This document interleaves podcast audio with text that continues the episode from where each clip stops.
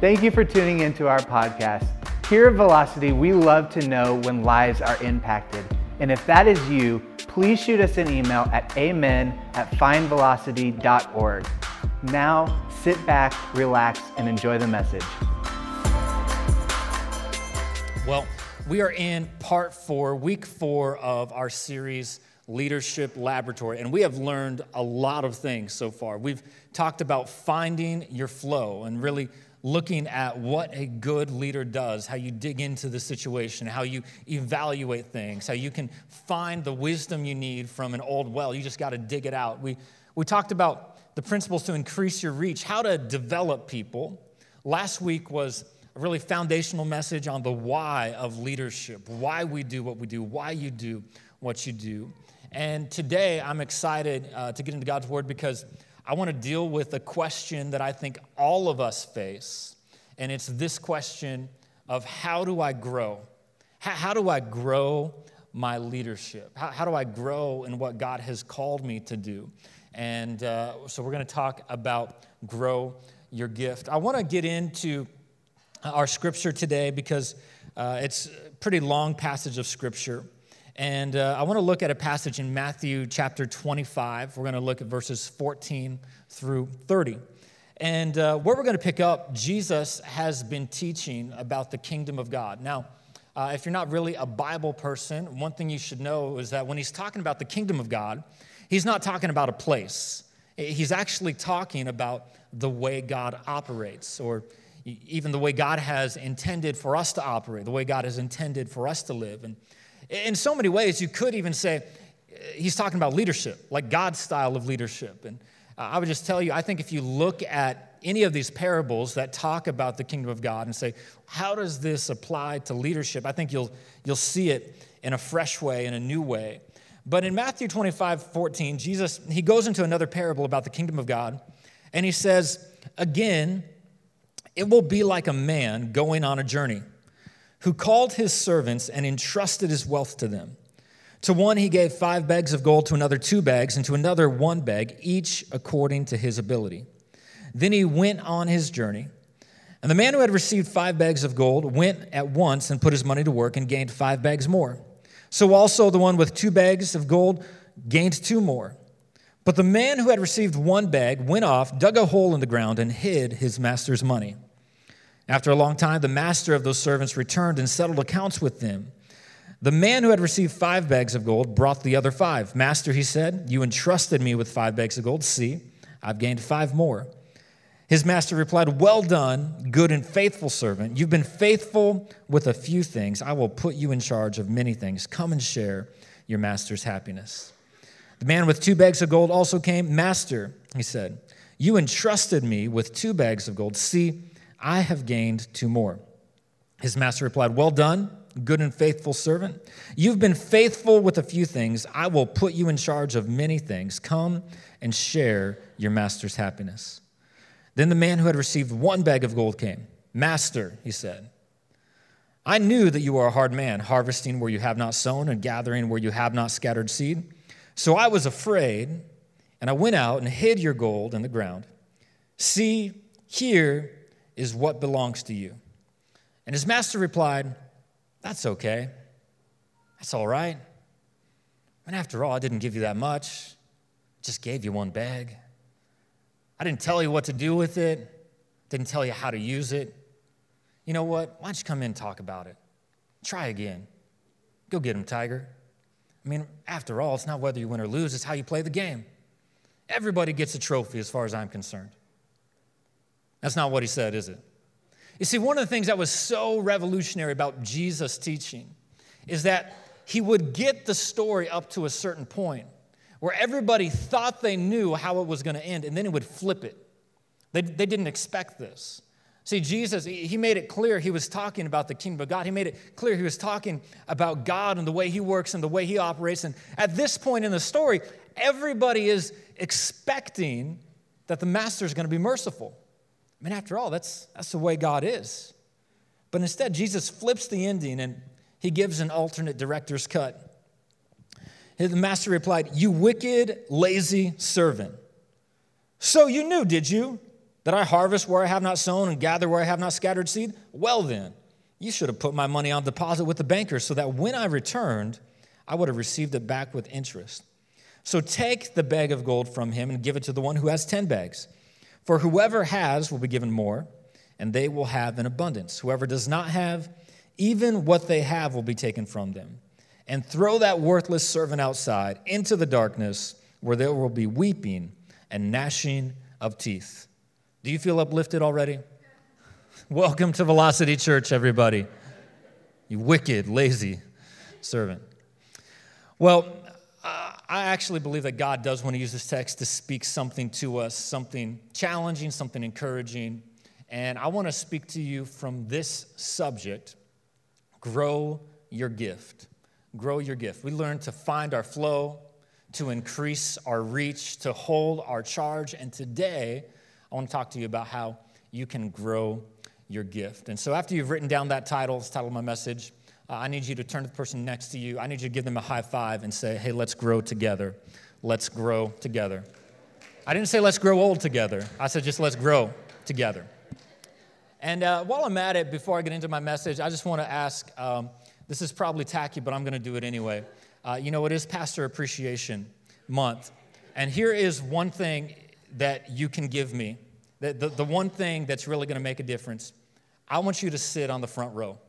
Okay? You have no idea what it's like when I'm trying to preach to you and everybody's back there.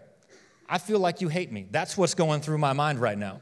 So uh, if you will make a commitment next week and for the rest of this month, I want you to fill up the front row and act like you want to be here. Act like you're excited to get God's word. Will you do that for me? We just clap if you'll do that.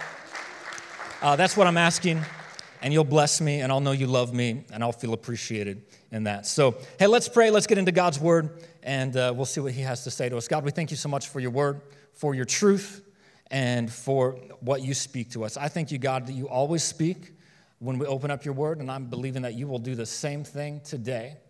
God, uh, move in our hearts, move in our life. Help me to communicate your truth today. I believe you will. I believe you have a word for these people.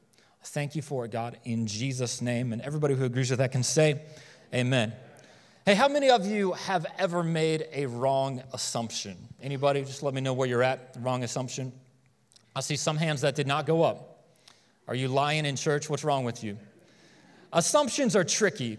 Um, wouldn't you agree? Because I mean, not it's not bad in and of itself to make. I mean, some assumptions are necessary. I mean, there are some things you just have to assume. Like, you don't get to certify the, the, the pilot of every plane you fly on. I mean, you just have to assume that they're qualified for the job.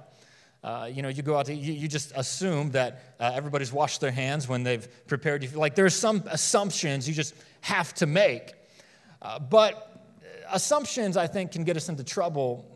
In particular, I think there are three words that are probably the most dangerous words uh, that you can ever say, whether you say them in your mind or you say them with your mouth. Uh, the most dangerous words when you are making a decision.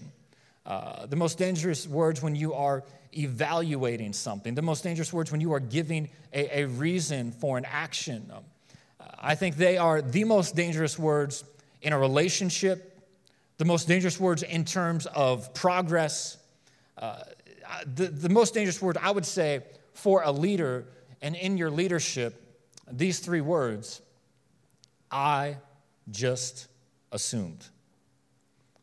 I, I, I just assumed.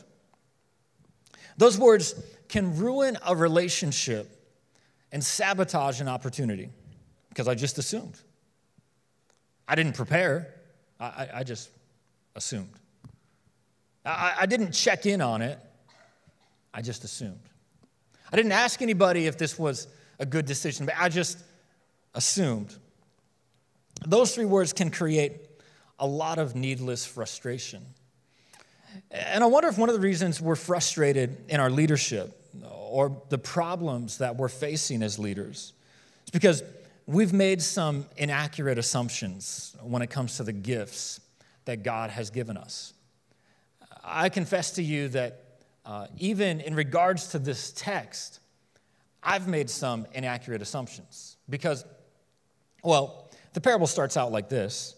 Again, It will be like a man going on a journey who called his servants and entrusted his wealth to them. To one, he gave five bags of gold, to another, two bags of gold, and to another, one bag, each according to his ability. Now, I got to back up just a little bit because I'm always thinking, okay, how can I illustrate this? How can, how can I help the, you know, make this practical? And um, I'm going to just grab a couple volunteers. Since you guys aren't sitting on the front, I'll just come to you. How's that sound? So um, I'm going to grab you. If you go sit on the front row, you and you. Will you, you guys all do that for me? That'd be great. And uh, I don't have bags of gold to give out, but I do have some velocity pens. And I mean, if anything represents wealth and multiplication, it would be velocity pens. I mean, how many of you, you cannot deny the blessing of God when you look at velocity pens because you know you have drawers full of these in your house. Just take a look in your car. Uh, open up your purse, somebody, and you will see that God is a God of multiplication. Do you agree with that? So, um, all right, I, I want to give you. Uh, I'll give you five of these. One, two, three, four, five. All right. You'll get uh, two, and uh, you'll get one. All right. So you guys just hold hold on to those for for a minute. Cause see, here's the here's the thing. I, I always assumed like God knows how much ability I have. Tell me your names again. What's your name? Aiden, Toby, Ashton. Aiden, Toby, and Ashton. Let's, let's give them a round of applause. Appreciate them being volunteers. So, see, I always just assume like God knows how much ability I have. And uh, because He knows how much ability I have, like He's not going to expect me to do anything beyond the ability that He's given me. And I get that from the text because when you look at the one who had two and turned it into four, the one who had five turned it into 10, what you see is they both got the same congratulations, right? So, so, so I look at that, it's like, okay, well, you know, it's not what you have, it's how you handle what you have. And, and I think that's good. It is good. And I do believe that. Because, I mean, it's not like I think at the end of my life, God's not going to hold me accountable to Billy Graham's race, right? He's going to hold me accountable to what He's given me, what He's entrusted me. We talked about last week how God doesn't demand what He didn't deposit. He doesn't hold you accountable to a gift He hasn't given you. He doesn't hold you accountable to a gift that He hasn't graced you with. He doesn't hold you accountable to somebody else's scorecard. I still believe that. But I wonder if it's a little bit incomplete. Because my thought process is like, it's good, but it's not what the text says. It's what I want to believe because it's convenient. Because then, when I can't do something, when I feel like I'm not good enough, I say, well, God hasn't given me that gift. I mean, come on. Like, I'm just a two talent guy. I mean, you know what it's like to be a two talent guy, right? I mean, there's just some things you can't do. And so, like, when I feel frustrated, like, well, God, if you would have given me that gift, if you would have given me that opportunity, if you would have given me that ability, well, then I could have done something. But I'm not. I'm just two talent, two talent guy, or I'm a one talent guy. That, that, that's the excuse I tell myself whenever I see somebody who's doing more than I'm doing. But it didn't say that they received these gifts according to the master's choice. It said that they received these gifts according to their ability. And here's one thing I know about you and me is that we all have the ability to grow our ability. In other words, they had something, they had a part to play in this. Now, yes, you have some things you can do that I can't do. I have some things I can do that you can't do, but all of us have the ability to grow our ability. And I wonder if sometimes we overestimate what we would do with the abilities that we don't have, and we underestimate what we could do with the abilities that we do have if we would grow in it. See, I think God wants you to grow in your ability. And you know what's so interesting about the parables is that they're so open ended. I mean, we don't know a lot of the details in this story, but who's to say that the man who got two talents, two bags of gold, as our translation says, who's to say that he didn't start with one the first time? And that he didn't turn that into two. And so now this time, he's getting to start with two because he was faithful with it the first time. See, here, here's what I want you to see is that you can grow what you've been given. That's what this parable is about. That you have the ability to grow your gift. And I bring this up because I hear so, so many people say, well, if God wants you to have it, He'll give it to you. But I don't really believe that. I, I think if you want God to give it, you got to grow in whatever He has already given you. That's my philosophy, and that's my introduction. I may be a two talent preacher, but I don't have to stay there. I may be a one talent leader, but I can grow in my gift. So, how do you grow in your gift? Well, that's what I want to tell you. See a few things from the text. And the first thing, if you're taking notes, is this is you need to view it with value. You need to view it with value. Now, it doesn't really seem fair to me that you would get one, you would get two, you would get five, and yet the master, he's going to hold you to the same expectation. Well, I guess it's not exactly the same expectation. I mean, he just has an expectation that you're going to grow what you've been given, but, but he, he doesn't necessarily expect you to all have the same return in this venture. Now, this guy on the end, he, he didn't bring a return. these two did. But he treated these two equally. Uh, you, you read about in the text the one who returned four, the one who returned 10, they got the same speech, the, the, the exact same congratulations. Well done, good and faithful servant. Enter in to your master's happiness. But I was thinking about this guy who returned one. And, you know, it says he hid it because he was afraid. And I believe that because I think fear is always stopping us from stepping out. But as I was reading through this text, I wondered if maybe it wasn't just that he was afraid, maybe it was a little bit offended. Offended. Because, I mean, it's like, all right, he got five? Why, why did he get five? I mean, why did he get two? I know this guy. I, I know his attitude. He's not worth two. Definitely not worth five. And I've got one? I'll tell you what you can do with this one talent. I'll, yeah, you want to know? Don't call me a one talent servant. I, I wonder if he wasn't just a little bit offended. And see, every time I've read this text, like especially growing up when I would read through it, I never really understood the value of this one talent. I mean, even in the translation we're looking at, bags of gold, when I would read that, I'm like, okay, so they got bags of gold. I mean, that's probably enough, like, to take care of their lunch for the week.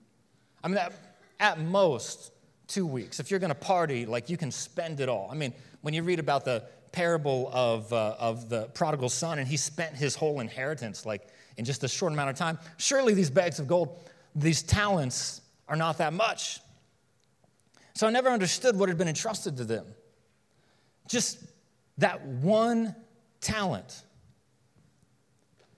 What I never realized is that that one talent, just, just that one, that was equal to 20 years of wages. 20 years. I don't know what 20 years of wages for you. Just for easy math and round numbers, let's say it's a million dollars that in 20 years you can make a million dollars. You've got a million dollars, you've got $2 million, you've got $5 million. Even the one with the least has a lot. Even the one with a little has a lot. even the one that feels like he didn't get as much as everybody else, it's a lot. And I just want to tell you, you might not have what somebody else has, but you still got a lot. You might not have the gifts other people have, but what you have is a lot. Just one talent is a lot. So stop complaining about what is not and start working what you got. That's what I would say if I could preach hard. If I could preach and yell at you, I would yell at you with that. Just one talent is a lot. It's not much, it's just a little, but it's a lot. Just one gift, but it's a lot. I'm just a good listener. But even that can stop somebody from committing suicide if you put it to work. I'm just single. Yeah, but you got a lot of time on your hands. I'm just in college. Yeah, but you have a lot of relational networks. Even whatever you've got is significant. Whatever you've got is something. Whatever you've got is valuable if you put it to work. Because even if you think, well, it's not as much as there, so it doesn't matter, you could grow what you've been given if you would view it as valuable. You got to view it as valuable. But the second thing I want to tell you is you got to operate with urgency. Operate with urgency. See, in this passage, we don't see a man who stole his master's money. We don't see a man who was fraudulent with his master's money. But what we see is someone who sat on it. He sat on it. And the problem with a lot of us is that we're sitting on our gifts. We're, we're sitting on what God has given us. Got a gift, but sitting on it. Could make a difference, but sitting on it. Got a talent, but sitting on it. Got relationships, but sitting on it. Got abilities, but sitting on it. Got resource, but sitting on it. Got influence, but sitting on it. We're sitting on the gift that God has given us. And see, I discovered a clue about the people who grow their gift, the people who grow what they've been given. And it's in verse 16. It says, The man who had received five bags of gold went at once and put it to work. See, when I saw that, I thought, there it is. That's the distinguishing characteristic about those who grow their gift and those that don't. He, he went at once because procrastination kills progress more than anything else. So he didn't try and calculate, all right, I, I see when he's coming back. I know it's a long journey. I've got this much time. You know, it's going to be like probably five months or so. As long as I get started within the first month, really second, even third month at, at the most, I can still do something with this. No, he went at once. And faithful people know, I got to do it now. Good leaders know, I got to do it now, right now. Because uh, I want to contrast this. It says in verse 19, after a long time, the master of those servants returned and settled accounts with them. And I just want to hypothetically suggest to you that this guy here, I, I believe he had a lot of good intentions. I, I, believe he even had some good ideas on what he could do. I, I think he's probably, you know, he wrote some stuff down and he put that on the calendar. I, wonder if he had good intentions, but maybe he just didn't have the initiative. Because, I mean, like, see yourself in this parable with me for, for a minute. I mean, these guys saw the master go on his journey. He gave them this money, this valuable gift before he took off. They probably helped him pack the suitcases in the car. They may not have known how long he was going to be gone. They may not have known uh, all the details of when he was coming back, but they at least had an idea okay, this is a business trip. Oh, this is a family trip. This is, he's going to be gone six months. He's going to be gone six years. They had some kind of idea. And so I wonder maybe he had all the ideas, but he didn't feel the urgency. Put it on the calendar. Well, I'll get around to it. And I think sometimes the problem isn't that we don't have good ideas, it's that we wait too long to act on it. and then it implodes. I'm trying to help you understand sometimes why your intentions are so much better than your return. So let me ask you a question, so help everybody here. What's your response time? When you've been given an assignment, do you value it? If you do, then what's your response time? Because let me tell you, you don't value it if you don't act immediately. Don't tell me any different. If when you've been given an assignment and, and you don't value it, you don't act on it immediately because you think you have more time. And let me make this, give you a spiritual application. When God gives you an instruction, the space between His instruction and your obedience, that's a measure of your spiritual maturity. How, how, how quickly do you go into obedience mode? And I understand, look, some things take time. I'm not saying you can finish every project right away. I understand there's some things that you don't want to rush. I guess what I'm trying to tell you, though, is that even though you can't complete things instantly, you can still begin immediately. I know sometimes we get caught up in thinking, well, this is going to take so long to finish, you know, why even get started? But you can still make progress. You can still take a step. And I'm not talking about making somebody else's emergency your priority. I'm not talking about having senseless, unprioritized activity. But I'm just saying, when you've been given an assignment of value, does the priority of the assignment drive you to immediate action? Because it seems like for this guy, for Ashton, seems like for him, there was nothing more important to him than to get to work on it immediately. And let me help, help everybody in this room. Because we're all leaders, but all of us likely have people leading us. If the people who are leading you don't feel like you're going to get around to it, they'll start working around you. So the question is are you the person that people go to are you the person that people work around? If you want to grow your gift, you need to operate with urgency. But then you also need to act with ownership. Act with ownership. Now, now this is one of those things that you only pick up on if you've read through this passage way too many times. Because in verse 14, it says, The man, the master, he went on a journey and he called his servants and entrusted his wealth to them. So, question whose wealth was it? The master's wealth. No question about it, right? It's obvious. He entrusted his wealth to them. But verse 16 says, Ashton, the man who received five bags of gold, went at once and put his money to work. So, whose money are we talking about now? The servants. He went out and put his money to work. So here's the application Do you own it? Do you own it? When you've been given something, when you've been entrusted with something, do you own it? Now, he didn't forget where it came from because you see at the end of it, they returned everything to who it rightfully belonged to. And I don't want you to ever forget where your gift comes from.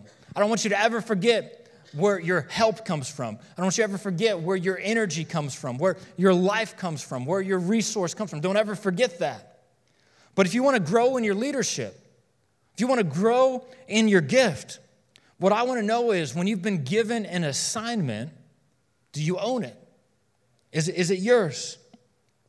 Because when you understand this, you operate with a completely different sense of accountability, completely different sense of mission and while I'm on it, I'll just help you guys out here, and I don't say this to condemn you. But one way I can tell about whether or not you've really got it here or not is when you come up to me and you say, Pastor, I love your church. Because you know what that tells me? You don't got it yet. Because it's not my church. It's our church. I want to know do you own it? Do you own this mission? Are you invested in it? Are, are you helping contribute to it? Are you helping advance the mission? Do you, do you have a, a sense of responsibility and accountability with it? Now, think about this, this parable. Think about how little detail he gave them. He didn't tell them what they should invest in, what they shouldn't invest in. He didn't hover over them like a helicopter god. Didn't do any of that. Now, he had an expectation, but all he did, he entrusted them with it. And so, if you want to grow in your leadership, it's not enough just to take possession of a task. You got to take responsibility, you got to take ownership. And I know the I, I, I know the man with one, he never did. You know how I know that? Because at the end, when he brings it back, he says, Here is your gold. Here's what belongs to you. It's not what they said. They said, This money that you've entrusted me with, I've gained two more. I've gained five more. I wonder how you view what God has given you. Last thing I'm going to tell you, you got to respond with resolve. Respond with resolve. You know, I think this guy would have been better off to just say, Master, I lost it all. But at least I tried.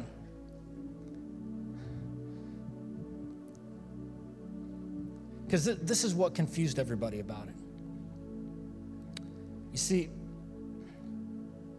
the greatest danger isn't that you would fail, but that you'd be faithless. That you'd be faithless. See, even if you fail, that can produce faith in your life, which will make it fruitful. And, this is what, what, what confused everybody is that we've got a wrong definition of what faithfulness is. We think faithfulness is maintenance. But faithfulness isn't maintenance, faithfulness is multiplication. You know what the first commandment God gave humans was when He created them? That's right. Be faithful and maintain. Right? No. Be fruitful and multiply. And a good leader knows that my job is to multiply what I've been given, not just to maintain, not just to keep the status quo, but to multiply. The question is, you've got to have some resolve in you to grow what you've been given. You're going to try something. Even for me, I would rather try. I'd rather try to launch another service, launch another campus, raise money for building, do all sorts of stuff for outreach, and fail miserably. And at least God knows I cared enough to try. You got to respond with resolve.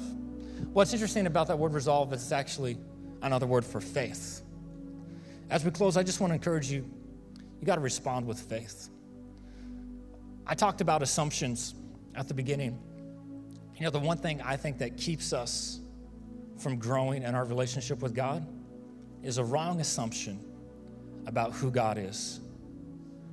This guy who hid his money in the ground, he says, I knew you were a hard man. But if you really want to look at that in another translation, the ESV, it's a little bit more literal, it says, I knew you to be a hard man. In other words, this was the assumption I had about you.